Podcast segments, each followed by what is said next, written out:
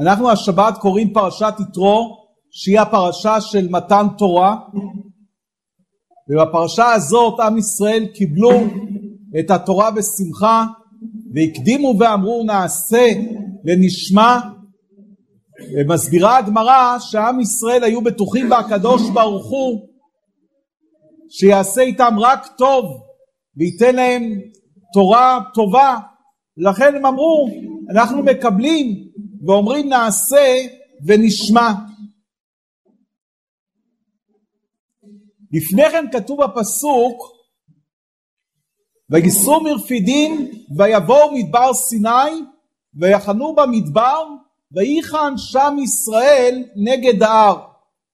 המילה ויחן שם ישראל, ויחן בלשון יחיד, אז דורשים חז"ל במכין את העבירה שמביא את הפירוש הזה, וגם זה נמצא בפרקי דרבי אליעזר פרק מ"א, שהחנייה הייתה כאיש אחד בלב אחד. לעומת כל החניות האחרות שהם היו בתרעומת במחלוקת, החנייה הזאת הייתה כאיש אחד בלב אחד, כל עם ישראל. אמר הקדוש ברוך הוא, אין לי שעה טובה ליתן תורה לבניי כמו השעה הזאת שעם ישראל נמצאים בשלום. הפסוק אומר, השם עוז לעמו ייתן, השם יברך את עמו בשלום. כלומר, מתי הקדוש ברוך הוא נותן עוז, אין עוז אלא תורה, מתי הוא נותן את העוז שהיא התורה, כך כתוב בגמרא בזרחים קי"ב, מתי?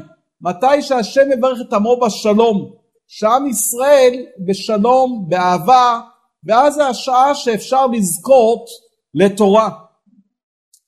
רבנו אומר בשיחות הר"ן, שיחת צדיק א', סגולה להתמדה שלא ידבר שום דבר רע על שום אחד מישראל. מה פירוש? רבנו מסביר שהיות שכל יהודי יש לו אות בתורה, ואם חס וחלילה אני מדבר על איזה יהודי, או לא אוהב איזה יהודי, יש לי מחלוקת עם איזה יהודי, אז פירושו של דבר שיש לי מחלוקת עם כמה אותיות בתורה. כי כל יהודי באשר הוא יש לו אות בתורה הקדושה, הוא אחד מהשישים ריבו לשמות ישראל. ואם יש לי איתו בעיה, אז יש לי בעיה עם אות בתורה. ולכן השלום והאהבה והאחווה שיש בין יהודים, זה מה שגורם סגולה להתמדה בתורה, להבנת התורה, שיהיה לי חשק בלימוד התורה. ואותו דבר היה במתן תורה. ויחן שם ישראל נגד ההר כאיש אחד בלב אחד וכיוון שהם חנו כאיש אחד בלב אחד אז אמר הקדוש ברוך הוא זו השעה הכי טובה לתת תורה לבניי שוב כי השלמות של התורה זה שישים ריבו אותיות שזה שישים ריבו נשמות ישראל שכולם באהבה אז נעשה תורה אחת זה ממש יפה, מסביר את ההיגיון גם של הדבר שדווקא על ידי שלום ואהבה קיבלנו את התורה הקדושה. יש ספר שם משמואל של האדמו"ר מסוכת-שוב לפני כ-150 שנה. אבא שלו היה נקרא אבננזר. יש שו"ת אבננזר, אחד הספרים הכי חזקים בשו"תים בהלכה, זה נקרא שו"ת אבננזר. הוא היה גאון גדול מאוד אבננזר, היה החתן של הקוצקר רבה, היה אדם גדול וקדוש. והוא אומר בשם הרבי וורקי, הוא אומר, ויחן זה לשון חן. מה היה הסוד? עם ישראל היה להם חן. כל ישראל מצאו חן אחד בעיני השני. כלומר, ש... כל דרך של כל יהודי ויהודי מצא חן בעיני חברו. יש לפעמים שאדם אין לו מחלוקת עם חברו, אבל לא מוצא חן בעיניו ההנהגה של חברו. אבל כאן היה כזאת מעלה גדולה כשחנו ליד הר סיני, וייחן שם ישראל, כל יהודי מצא חן בעיני השני, גם בדרך שלו בעבודת השם. אחת הבעיות שלפעמים, שדווקא בעבודת השם לא מוצא חן בעיניי הדרך שלך. אני יכול להיות חבר שלך, אבל איך שאתה עובד את הקדוש ברוך הוא, זה לא מוצא חן בעיניי. אני אפילו לא אומר לך מילה, זה משהו פנימי אצלי. אבל כאן אומר האבננזר בשם הרב מבורקי, שהיה מציאות כזאת שויחן שם ישראל, שכולם מצאו חן אחד בעיני השני, כלומר כל אחד אהב את עבודת השם, את הדרך של השני. אז זה עניין של מציאת חן. זה מיד הזכיר לי את תורה א' בליקוטי מורן, ושם רבנו מדבר, הוא מביא את הגמרא בעירובין, דף נ"ד עמוד ב', על מה שכתוב בפסוק, איילת האבים ויעלת חן. מה זה איילת האבים ויעלת חן? זה התורה הקדושה, שהיא מעלה חן על לומדיה. ורבנו הקדוש מסביר למה אני צריך שהתורה תעלה לי, עליי חן? אומר רבנו, כי על ידי שיש לך חן מתקבלים כל התפילות והבקשות.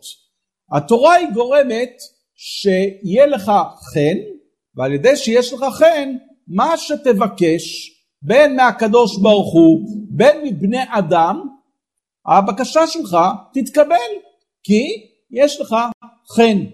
רבנו אומר בלשון כזאת, למה לפעמים כשאתה מבקש ממישהו משהו הוא לא נותן? בגלל שלא, אין לך חן. והוא אומר יותר, אפילו למה אתה מבקש מהקדוש ברוך הוא, והקדוש ברוך הוא לא תמיד עונה לך, יש תורה בליקוטי מורן, תורה קכ"ג, בחלק הראשון, רבינו הקדוש אומר, מביא שם את הזוהר, פרשת וירא, דף ק"ה עמוד ב', שם כתוב בזוהר, שהקדוש ברוך הוא זימין שמע, זימין דלא שמע, כלומר יש לפעמים שהשם יתברך לא רוצה לשנות את הטבע, ולכן הוא כביכול לא שומע את התפילה שלך שאתה רוצה על ידי התפילה לשנות את הטבע. אז למה לפעמים הוא לא שומע כביכול? בגלל שלדברים שלך, אומר רבנו, אין חן. מה גורם להעלות את מה? את החן? זה על ידי לימוד התורה. כשאדם לומד תורה, התורה היא מעלת חן על לומדיה. עכשיו, לפי הוורד של האבננזר, זה ממש נפלא, כי קיבלנו את התורה בזכות שמצאנו חן אחד בעיני השני, והוא דורש ויחן לשון חן. כלומר, רק על ידי החן שמצאנו חן אחד בעיני השני, קיבלנו את התורה. עכשיו גם מובן למה צריך את זה, כי על ידי שמצאנו חן אחד בעיני השני, נתנו לתורה את הכוח שהיא תעלה חן על לומדיה, ומתי שאדם יתפלל, התפילה שלו תתקבל, כי הדברים שלו הם דברים שיש להם חן. אז עד כאן אנחנו פחות או יותר מכירים. אבל רבינו ממשיך ומסביר מה זה הבחינה של מה? של החן. ורבינו מסביר שהחן זה אות ח' ואות נ'. מה זה אות ח' ואות נ'? ח' זה חוכמה. והחוכמה היא חיות של כל דבר שנאמר והחוכמה תחיה את בעליה. אז ממילא החוכמה היא הבחינה של מה? של החיות של כל דבר שבעולם. ונון, מה זה נון? רבנו מביא את הפסוק בתהילים, לפני שמש ינון שמו. מה זה ינון? אומר רש"י, ינון לשון מלכות. כך רש"י הקדוש אומר. אז מילא נון זה מלכות. אז מה זה חן? בקיצור, זה חוכמה ומלכות. רבנו מסביר שהחוכמה הזאת היא בחינת בכורה. ולמה? הפסוק אומר ראשית חוכמה, יראת השם. התורה נקראת ראשית, וראשית בשביל התורה שנקראת ראשית, שנאמר ראשית חוכמה. מה זה ראשית? הפסוק אומר ראשית אוני, הבכור נקרא ראשית. כל בכור של אדם נקרא ראשית. וזה מה שאומר עשו על יעקב, ויעקבני זה פעמיים, חכמני. יעקב התחכם כנגד עשו פעמיים. מה פעמיים? הוא גם לקח ממנו את הבכורה וגם את הברכה. אמרנו פעם, בכורה וברכה זה אותם אותיות, רק תהפוך את הרש והכף. אז יעקב היה חכם, ובחוכמה שלו הוא לקח גם את הבכורה וגם את מה? את הברכה. עכשיו תשימו לב, נגיד חידוש עוד על פי דברי רבנו, שבאמת על ידי שהוא לקח מעשיו גם את הבכורה וגם את הברכה, בזה בעצמו יעקב הרוויח גם את הבחינה של מה? של החוכמה וגם את הבחינה של המלכות. למה? כתוב שמתי שיעקב אבינו מתברך מפי יצחק, אומר לו וייתן לך אלוהים, מיטה על השמיים, משמני הארץ, ורוב דגן ותירוש, יעבדוך עמים, שתחוו לך לאומים, הווה גביר לאחיך. מה זה הווה גביר לאחיך? זה הברכה השביעית. מה זה הווה גביר לאחיך? תהיה מלך עליו. אתה תהיה המלך על עשיו.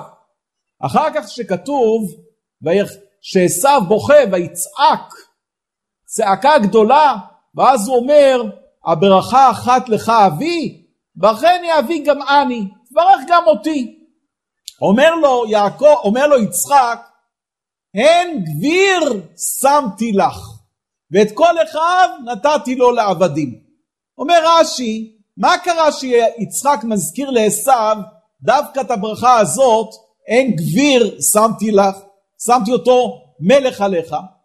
אומר רש"י הקדוש, אומר יצחק לעשו, מה אתה צריך ברכות? מה יצא לך מהברכות? הרי יש הלכה, יעקב זה יהודי, מה שקנה עבד, קנה רבו, אתה תהיה הרי עבד כנעני שלו. וממילא, היות שמה שקנה עבד קנה רבו, מה שלא יהיה שאני אברך אותך, זה שייך כבר אוטומטית ליעקב. אז רואים שיעקב אבינו הרוויח מעשיו שני דברים. כשהוא לקח את הבכורה, אומר רבנו, לקח את השכל. זה הבחינה הראשונה של ראשית חוכמה. כשהוא לקח את הברכה, מה הוא לקח? הוא לקח את המלכות. כי המלכ... הברכה העיקרית, אומר יצחק, זה הן גביר שמתי לך. זאת אומרת שנתתי לו את מה? את הבחינה של המלוכה. שהוא יהיה מלך. אז לכן יעקב אבינו זכה לחן. כשיעקב פוגש את עשיו, אז מה הוא אומר? כי חנני אלוהים וכי יש לי קול. אומר רבנו הקדוש בליקוטי מורן תורה א' בסוף, מה זה? כי חנני אלוקים, הקדוש ברוך הוא נתן לי חן. יש לי חן. יעקב אומר יש לי חן. אחר כך גם כן יעקב אבינו גם מברך את השבטים. מה הוא מברך אותם? גם מברך אותם בחן. ומה הוא אומר? הבנים אשר חנן אלוהים את עבדיך. אז הוא אומר את הלשון חנן. מה זה חנן? חן. כלומר שיש חן. למה יש חן? לשבטים. אבל ידוע שעדיין בנימין באותה שעה לא נולד. מתי שבירך יעקב את השבטים, בנימין עדיין לא נולד.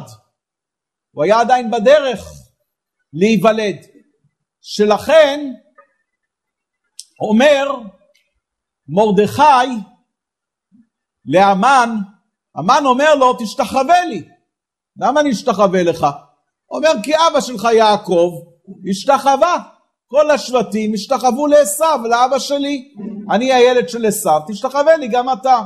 אמר לו, אתה לא יודע היסטוריה, אני איש ימיני, אני הבן של בנימין, בנימין לא השתחווה לך, גם אני לא משתחווה לך.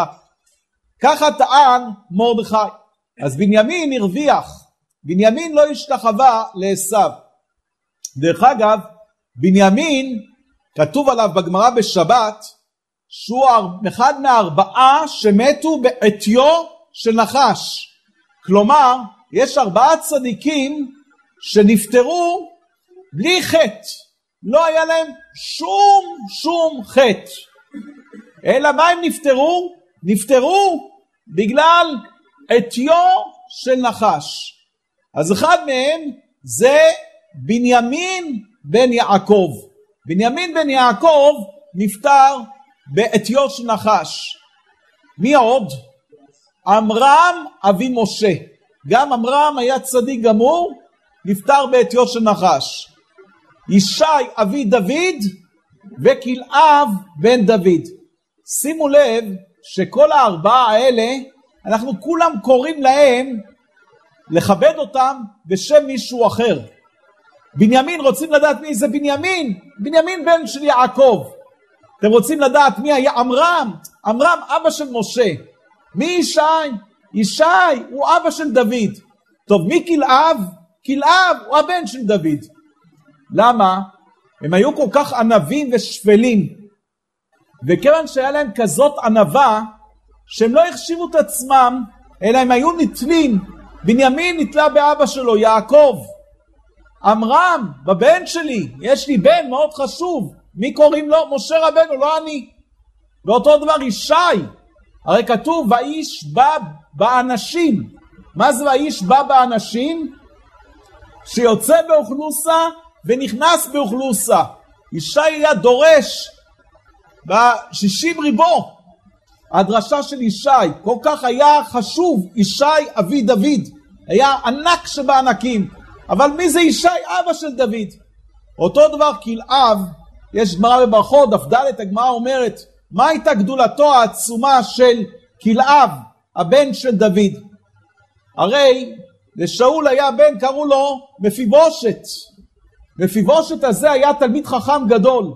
למה הוא נקרא מפיבושת? אז כתוב בגלל שהיה מבייש פני דוד בהלכה.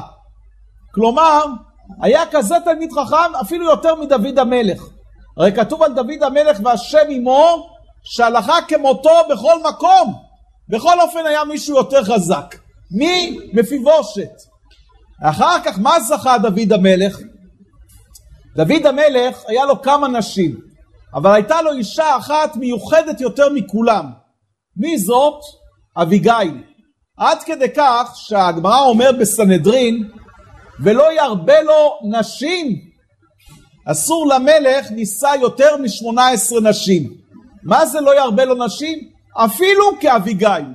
אפילו יש לך עכשיו להתחתן עם אישה כזאת טובה, הכי טובה מכולם, אביגיל. למה? אביגיל ידעה להציל את דוד המלך מלאכתו. ואביגיל הצדקת הזאת הייתה נביאה. והיא זכתה, פלא, היא הייתה אשת נבל הכרמלי. אבל ויגוף השם את נבל לעשרת הימים. הקדוש ברוך הוא המית את נבל על זה שהוא ביזה את דוד המלך, ואז לקח דוד המלך את אביגיל לאישה. מי נולד? נולד הבן הכי מוצלח בעולם, כלאב. למה הוא נקרא כלאב? שתי סיבות. סיבה אחת, כולו אב. כמה שאביגיל הייתה מיוחדת, אבל הבן שלה היה כולו כמו אבא שלו, כמו דוד המלך. סיבה שנייה, כלאב מחלים פני אב. כלומר, שאפילו את מפיבושת הגדול, שאפילו מנצח את דוד המלך, היה ילד קטן, כלאב. כמה היה? היה צעיר, היה מחלים את מי? את פני מפיבושת בהלכה. אז הוא אחד מהארבעה שנפטרו בעטיו של נחש, וכמו שאמרתי, כל הארבעה האלה לא לקחו כבוד לעצמם, אלא כל הזמן נתלו באחרים. בנימין בן יעקב, עמרם אבא של משה רבנו. ואותו דבר ישי אבא של דוד, כלאב הבן של דוד.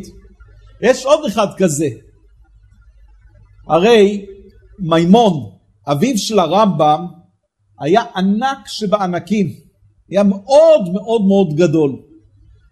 וגם רבי אברהם, בנו של הרמב"ם, שחיבר ספר המספיק לעובדי השם, שהוא הרבה מאוד כרכים, מה שיש לנו זה חלק קטן מספר המספיק. היה גם ענק מאוד, היו קוראים לו רבי אברהם הנגיד, אחר כך גם הבן שלו, רבי דוד, שמעתי מהרב מזוז הוא אומר ששבע דורות לפני הרמב"ם היו כולם נשיאי ישראל וגם שבע דורות אחרי הרמב"ם החזיקו בנשיאות. כלומר הרמב"ם היה כמו ירח באמצע החודש, שבע לפניו ושבע לאחריו. היו כולם ענקיים. את מי אנחנו מכירים? את הרמב"ם. למה? איך כתוב בגמרא בחולין דף ס' עמוד ב'? שרגא בתיארא מי נעניה. לפעמים יש לבן אדם אבא כזה גדול, זה כיף, אבל הוא שם אותך בצד. מרוב האור הגדול של האבא לא רואים את הילד, אפילו שהילד יהיה ענק. ואותו דבר לפעמים הבן כל כך ענק, אפילו שיש לו אבא גדול, אבל הבן ענק. זה מה שקרה עם הרמב"ם, שהיה כזה ענק, כזה אור גדול, שלא רואים את אף אחד. אבל היו גדולים שבגדולים, גדולי עולם. וזה גם כן אותם הארבעה הצדיקים האלה. היו גדולים מאוד, אבל הם התחברו באור או של הבנים שלהם או של האבות שלהם. אז את מי מברך? את בנימין בחן? יוסף. כי יוסף, אומר רבנו, בלקוטי מורן תורה א', הוא הבחינה של אבא שלו, יעקב. הפסוק אומר אלה תולדות יעקב, יוסף. מה, אין ליעקב עוד ילדים? מה זה אלה תולדות יעקב, יוסף? אלא להגיד לך שיוסף זה בדיוק אבא שלו יעקב. מה שקרה לזה, קרה לזה. אין ביניהם שום הבדל. בלשון הזוהר, גוף וברית חשבינן חד.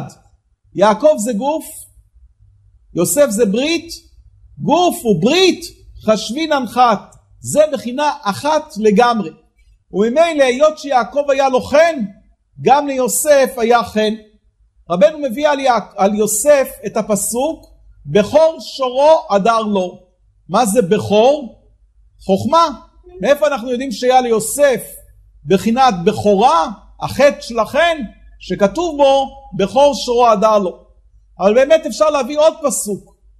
הפסוק אומר, ויאמר פרעה, אחרי הודיע אותך אלוהים את כל זאת, אין נבון וחכם כמוך. כלומר, מכאן שיוסף היה נבון. הפסוק הזה רבנו מביא בלקוטי מורן תורה ל"ד, לדבר על החוכמה של יוסף. כלומר, כן לומדים מפרעה. אף על פי שפרעה אמר, אבל כל דבר שנכתב בתורה זה אמת גמור. וכבר לא משנה מי אמר, העיקר שזה כתוב בתורה. אז לכן, היות שכתוב בתורה, אין נבון וחכם כמוך, הקדוש ברוך הוא מסכים עם זה. אז יוסף היה חכם מאוד, ויוסף גם זכה למלכות. יוסף היה מלך, מלך במצרים.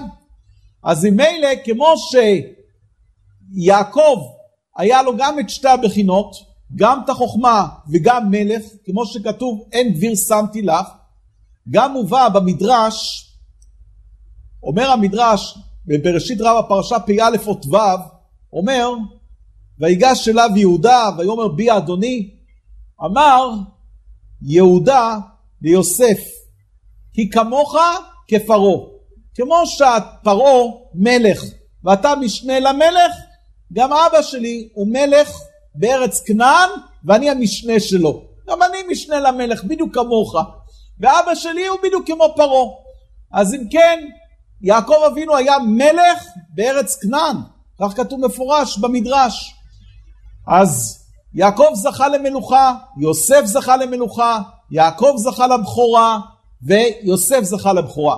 ולכן הם מברכים את מה? את בנימין, מה הם מברכים אותו? בחן.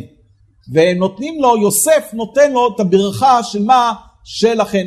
אז גם בנימין קיבל את ברכת החן.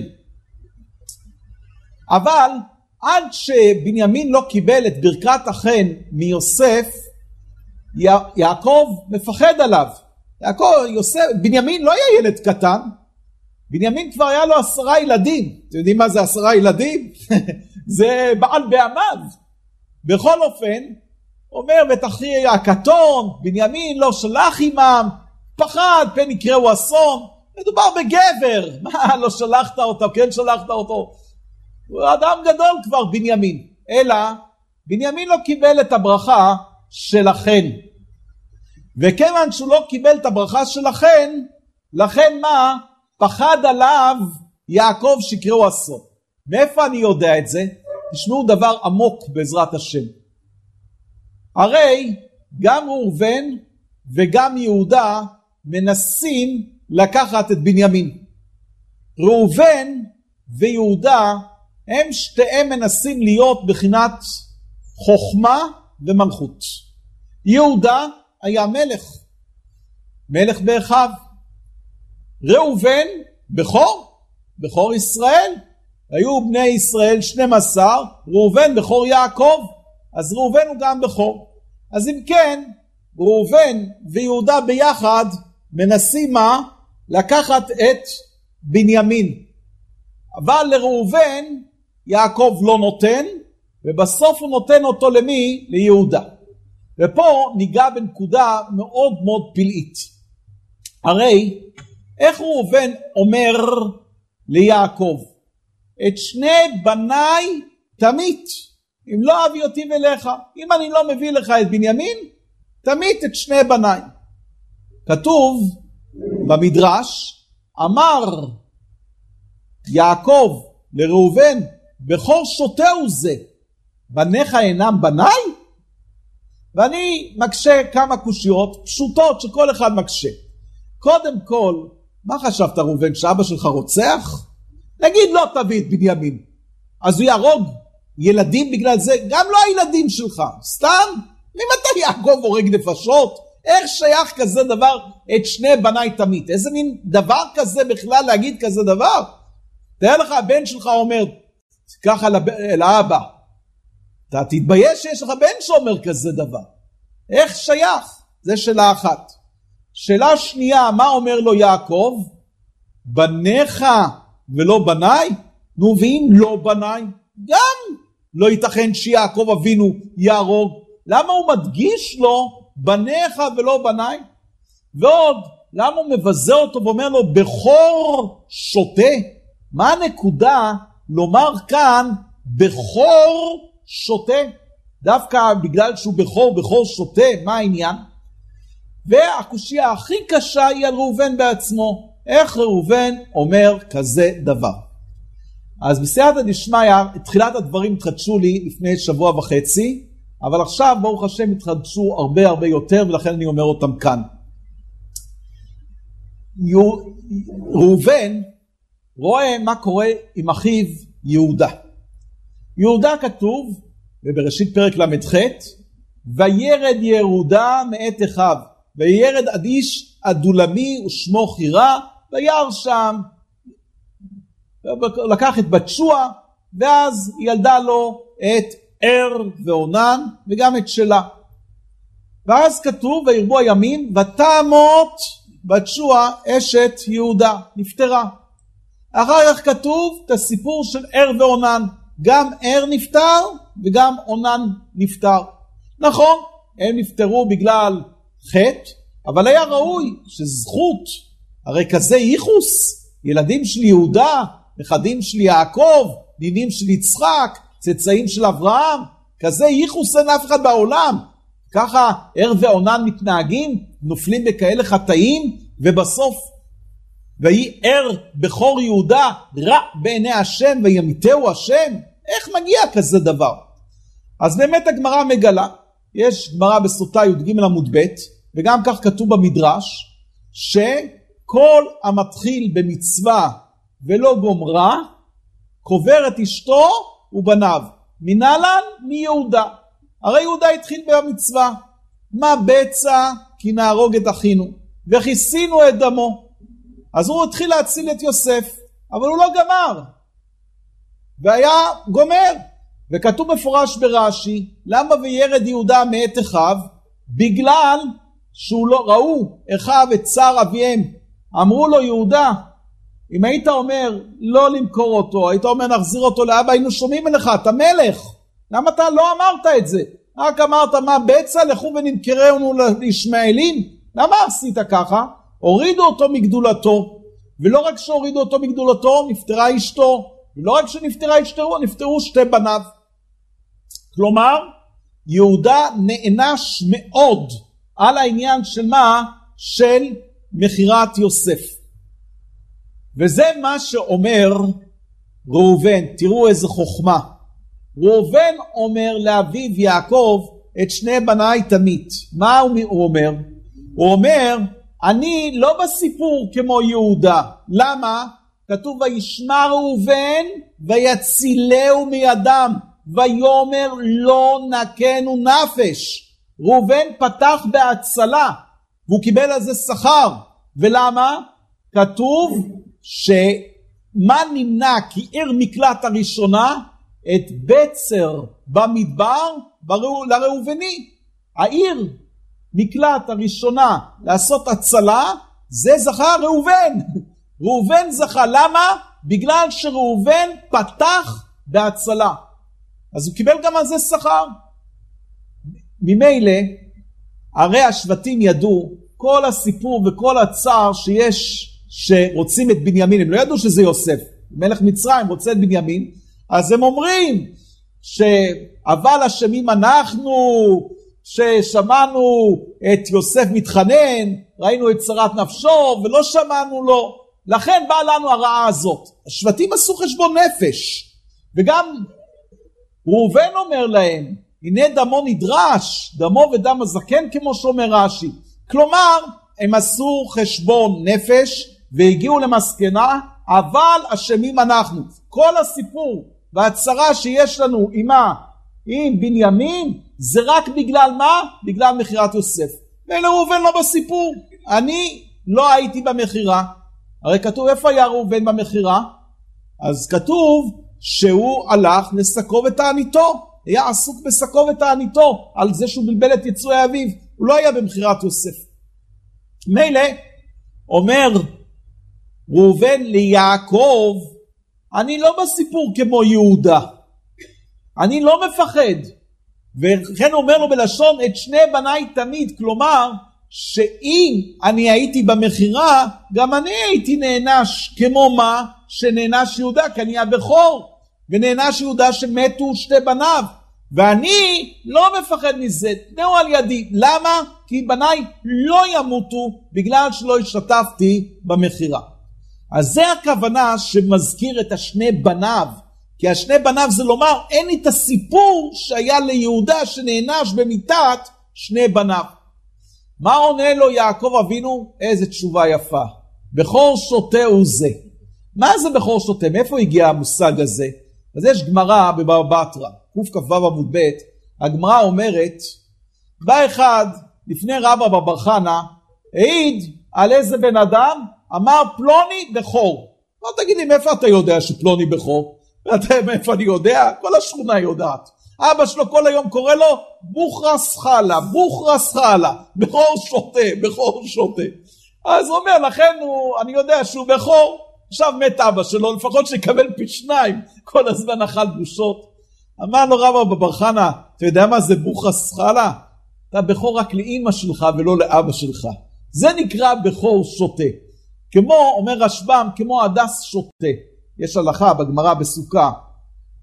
הדס השוטה פסול. טוב, מה זה הדס השוטה? אז הדס השוטה הוא שהעלים לא גדלים כל השלושה בקן אחד. אלא מה? אחד נופל, אחד עולה. פעם היה מאוד בעייתי ההדסי נוב. דווקא להם היה את הבלגן הזה. שתי עלים יוצאים מקנה אחד ואחד למטה. לעומת זאת ההדסים הצוותים היו פרפקט. היום כולם כבר ברוך השם פחות או יותר בסדר. היה איזה חידוש אז של שלמה זלמן אוירבך, היקף החוט, שאם בתוך סיבוב של חוט כל השלושה עלים החוט יכול להפגיש אותם, זה לא נקרא הדס השוטה. בסדר. אז מה זה? הוא הדס, אבל הוא פסול. אותו דבר, אתה בכור, אבל אתה הבן הראשון של אימא, לא שלי. הוא נשא כנראה שתי נשים, היה לו עוד ילדים, לכן הוא נקרא מה? בכור שוטה. זה מה שאומר יעקב אבינו לראובן. אתה בכור לאימא שלך, לא לי. למה? כי אתה בלבלת את יצואי אביך. למה? יש גמרא בשבת נ"ה עמוד ב', הגמרא אומרת, מה עשה ראובן? את עלבון אמו טבע. טבע את העלבון של אמא שלו. אמר, מילא אחות אמי תהיה צרה לאמי. מי זה אחות אמי? רחל. רחל שהיא צרה לאימא שלי, כולנו מבינים. בשביל מה בא יעקב ללבן? בשביל רחל, ויאהב יעקב את רחל. צרת אחות אמי תהיה צרה לאמי? מי זה צרת אחות אמי? צרתה של רחל זה בלעה. היא תהיה צרה לאמי? אמי זה בת הגבירה, היא העיקר. מה, אתה מבין את השפחה? עמד ובלבל את היצוע של יעקב אבינו. ואז אומר לו יעקב אבינו, יש דרשה נפלאה של האריזה. פסוק אומר, שבטי יה עדות לישראל. אמרתי לכם לפני כמה שנים וחזרתי על הנקודה הזאת לפני איזה זמן עוד פעם. אריזל אומר, מה זה שבטי יה עדות לישראל?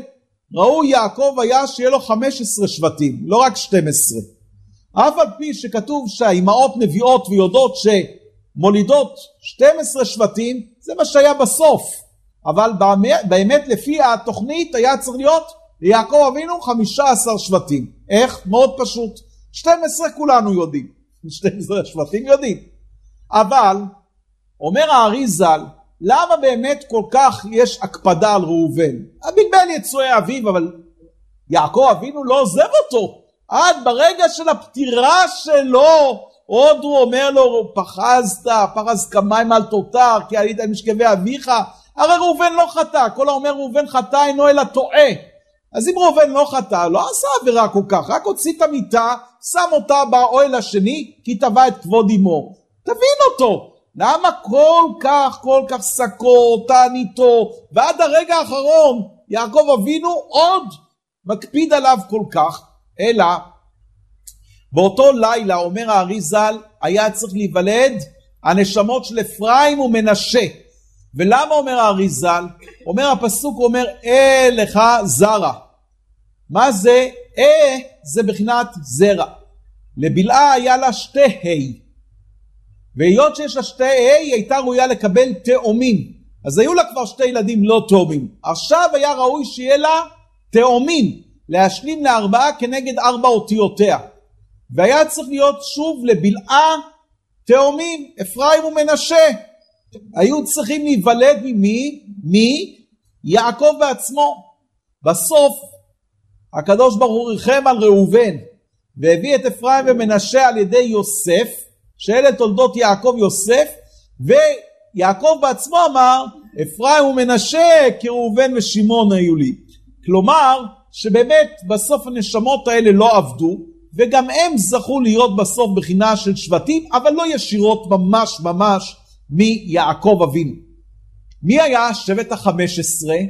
פה לומדים דבר מפליא, מפליא, מפליא. כמה אסור להתערב לקדוש ברוך הוא. קשה להגיד את זה, אבל ככה משמע מהאריזה. והוא, הרי לאה הייתה צדקת מאוד גדולה. ולאה הצדקת, כשנכנסה להיריון בדינה, זה כבר היה ילד שביעי. היא רואה ברוח הקודש שזה בן, והיא יודעת שיש 12 שבטים ליעקב. היא אומרת ככה, אני לקחתי כבר שש. השפחות כל אחד שתיים זה עשר. אם אני עכשיו יולדת את מה? עוד בן, יצא שרחל אחותי אפילו לא תהיה כמו השפחות, יהיה לה רק אחד. לכן מה עשתה? התפללה. ועשתה מעשה ניסים. מה עשתה? הפכה אותו מבן לבת.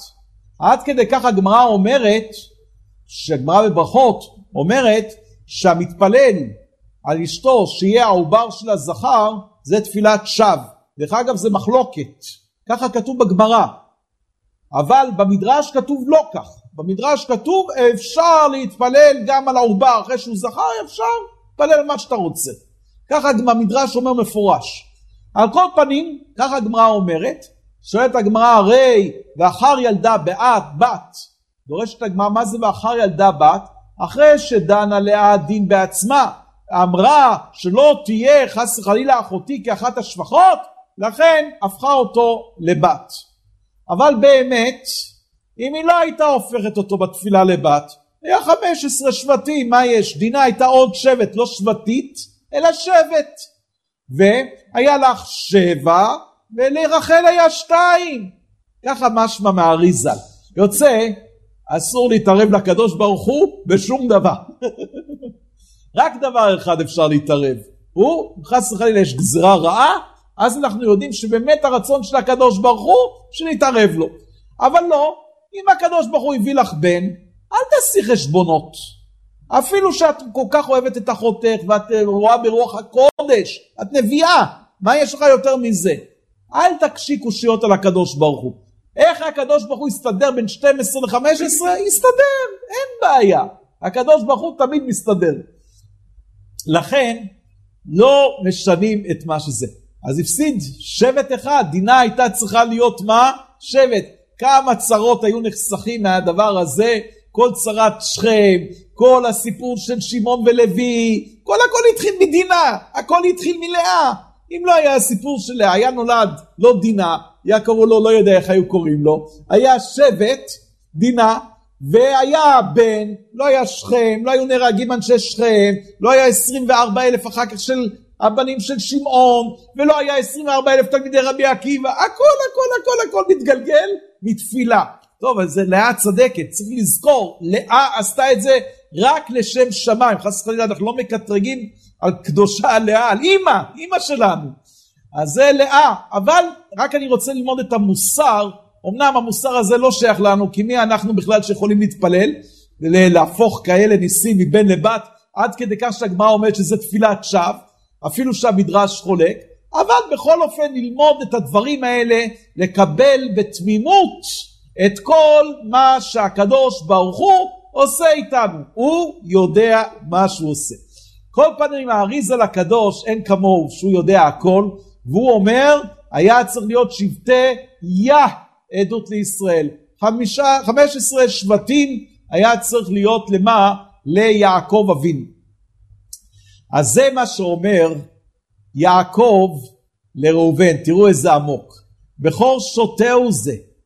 אתה הפסדת את הבכורה. ולמה הפסדת את הבכורה? בגלל מה? בגלל שבלבלת את יצואי. ואז השתי השבטים שהיו צריכים לבוא מני, אפרים ומנשה, לא באו. ואם לא היית בכור שוטה, אז מה היית מרוויח? שחנוך ופלו, השתי הבנים שלך, גם היו שבטים. והיה אח טוב לישראל. כלומר, לא רק שבטי עדות לישראל, אלא היה אח טוב לישראל. 15 שבטים ישירות מיעקב, ועוד שתי שבטים מראובן, חנוך ופלו. זה מה שאומר לו, אתה אומר את שתי בניי תמיד, המטת אותם. אתה כבר בעצמך במעשה שלך, של מה? שבלבלת את היצואים, אז אתה גרמת שהם לא יהיו שבטים, הם חנוך ופלו, צדיקים גדולים, אבל הם שבעים נפש, הם לא מהבחינה של מה של שתי שבטים, ולא זכינו לאח טוב לישראל, שזה 17 שבטים שהיינו יכולים לזכות אלמלא. אז אם כן, זה מה שאומר לו, בכור שותה, אתה בכור לאימא, כי אתה תובע את הכבוד של אימא שלך, אבל ממני אתה כבר לא בכור אליי, כי בחללו את יצואי אביו, נתלה הבכורה ממי? מראובן, וניתנה ליוסף. ואז ניתן ליוסף את מה? את הבכורה, אבל כל זה גם חסד גדול לראובן, בגלל מה? בגלל שיוסף החזיר את אפרים ומנשה שעבדו בגלל הבלבול יצואים שעשה אה, ראובן וזה זכר. אז עכשיו ראובן היות שהוא הפסיד את הבכורה אין לו את הבחינה של חטא שזה אמרנו חוכמה את זה הוא הפסיד ולכן הוא לא יכול להצטרף עם יהודה להיות חן ולברך את בנימין בבחינה של מה? של חן ולקחת את האחריות על מה? על עצמו. ולמה? כי ראובן כבר אין לו את החטא של מה? את האות חטא של הבכורה. לעומת זאת יהודה, ליהודה לכאורה גם אין לו חן, יש לו רק את הנון, יש לו רק את המלכות. אבל מה אומר יהודה? יהודה בא לאבא שלו ואומר לו, אם לא הציגותיו לפניך וחטאתי להביא כל הימים. יהודה, אף על פי שעשה תשובה, אף על פי שקיבל עונשים קשים ביותר, הורידו אותו מהמלכות, נפטרה אשתו, מתו שתי בניו, הוא עדיין אומר חטאתי נגדי תמיד. אם אני לא מצליח להחזיר לך את בנימין, אז אני יודע שאני חט, חטאתי. במה? החטא הראשון שהוא מכירת יוסף, שזה נעשה על ידי יהודה. וכיוון שיהודה בעצמו קיבל על עצמו את מה? את החטא ועושה עדיין תשובה, אומר יעקב אבינו כן, על ידי יהודה אני כן שולח את מה? את יוסף. ולמה אני כן שולח את, את, את בנימין? ולמה אני כן שולח אותו? כי מי שעדיין מרגיש שהחטא הוא מול העיניים שלו ושלא מרגיש שהוא יכול להיות שהוא לא בסיפור אלא להפך הוא בסיפור והוא כל הזמן עושה תשובה דווקא עליו מה אפשר לסמוך והוא זה שמה שלוקח את בנימין ואז מה קורה? יהודה דווקא מצטרף עם יוסף למה? פסוק אומר הנה המלכים נועדו אז מה זה הנה המלכים נועדו? אז כתוב שנתמלאו עברה זה על זה. אבל יש בזה גם בחינה של זיווג כמו שאומר הזוהר הקדוש תקרובתא דמלכא במלכא כך אומר הזוהר הקדוש פרשת ויגש דף רו רבנו הקדוש הביא את זה בליקוטי מורן תורה ס"ב בהתחלה. כלומר הנה המלכים נועדו תקרובתא דמלכא ומלכא זיווג בין יהודה ליוסף יוסף לפי מה שרבנו הביא יש לו בחינה של בכור. רבנו לא הביא את הבחינה של המלכות של יוסף. אני הוספתי את זה אבל רבנו לא הביא. למה רבנו לא הביא? סוף סוף יוסף מלך אבל הוא מלך במצרים. לעומת זאת יהודה הוא מלך באחיו. ועכשיו ברגע שנמצא יוסף חוזר ליהודה המלכות והיות שנמצא יוסף וחוזר ליהודה המלכות אז אפשר לברך את מי? את בנימין בחן. איך? על ידי הייחוד בין יהודה ליוסף.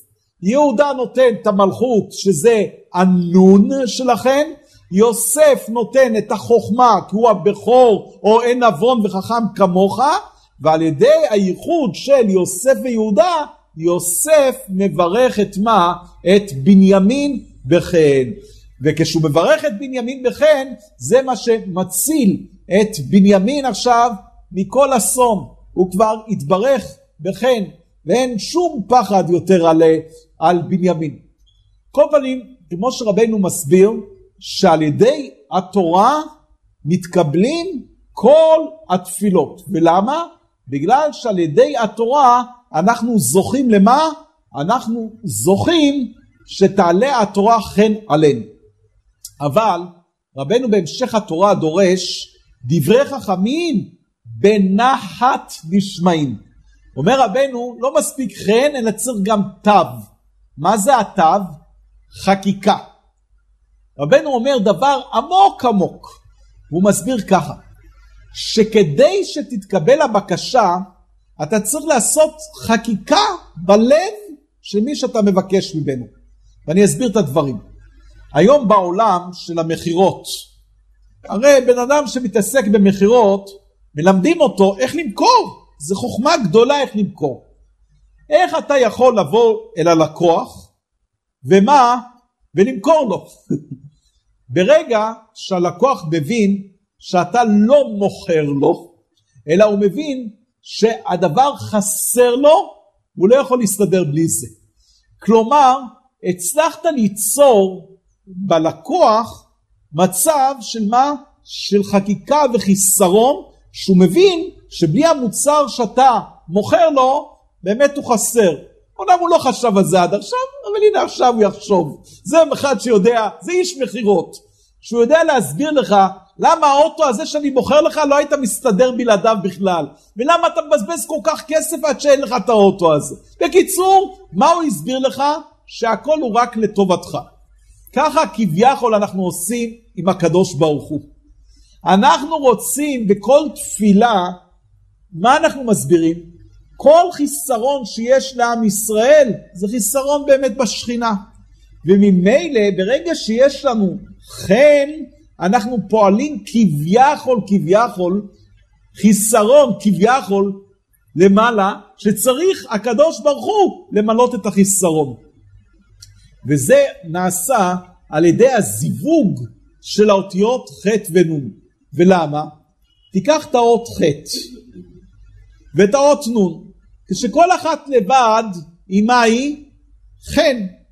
אבל אם אתה שם אות על אות, מה יצא לך כשתשים את הנון על הרגל השמאלית של האות החטא? יצא לך תו. כי הנון יש לה רגל. ממילא היא יוצרת את מה? הזיווג של חטא ונון ביחד יוצר את האות תו. והאות תו הזאתי היא החקיקה והחיסרון בלב מי שאתה מבקש.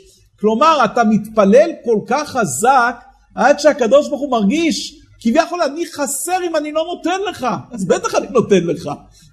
הקדוש ברוך הוא מרגיש כל כך את החיסרון של האדם כאילו זה חיסרון בשכינה, כי כל חיסרון של יהודי הוא חיסרון בשכינה באמת, אבל ככה עולה אכן לפני הקדוש ברוך הוא. ואומר רבנו, זה פירוש הפסוק, דברי חכמים בנחת נשמעים. אם אתה כזה חכם, אז זה בנחת, חן פלוס תו. וכל זה נעשה מה? על ידי התורה. התורה היא תו. תורה, תורה זו תו. התורה יש בה את כל כללות האותיות מאלף עד תו. התורה היא זו שגורמת את החקיקה ואת הרשימה. זאת אומרת שהיא מעלה אצלך חן, אבל היא גם מעלה למעלה כביכול את החיסרון, את החקיקה של התו, של עטבית התו, איפה במה? בלב כביכול של השם יתברך. רבנו מביא בליקוטי מורן תורה רס"ו בסופה שמה זה התורה? מבראשית עד לעיני כל ישראל ולכן התורה היא בחינת לב ב' של בראשית ול' שעיני כל ישראל אז התורה היא בחינת לב, איזה לב? הלב העליון כמו שרבנו אומר בליקוטי מורן תורה כ' שעד שיחמרו עליו לב העליון שתקבל את כל החידושים. אז אם כן, התורה בעצמה היא זו שעושה את הרשימה של התו בלב. כי מה זה תו? תו זה רשימה. רשימה זה אות. תרשום. איך אתה, מה עושה הסופר? הוא חוקק אותיות בקלף, או חרוט על הלוחות, שזה ממש חקיקה.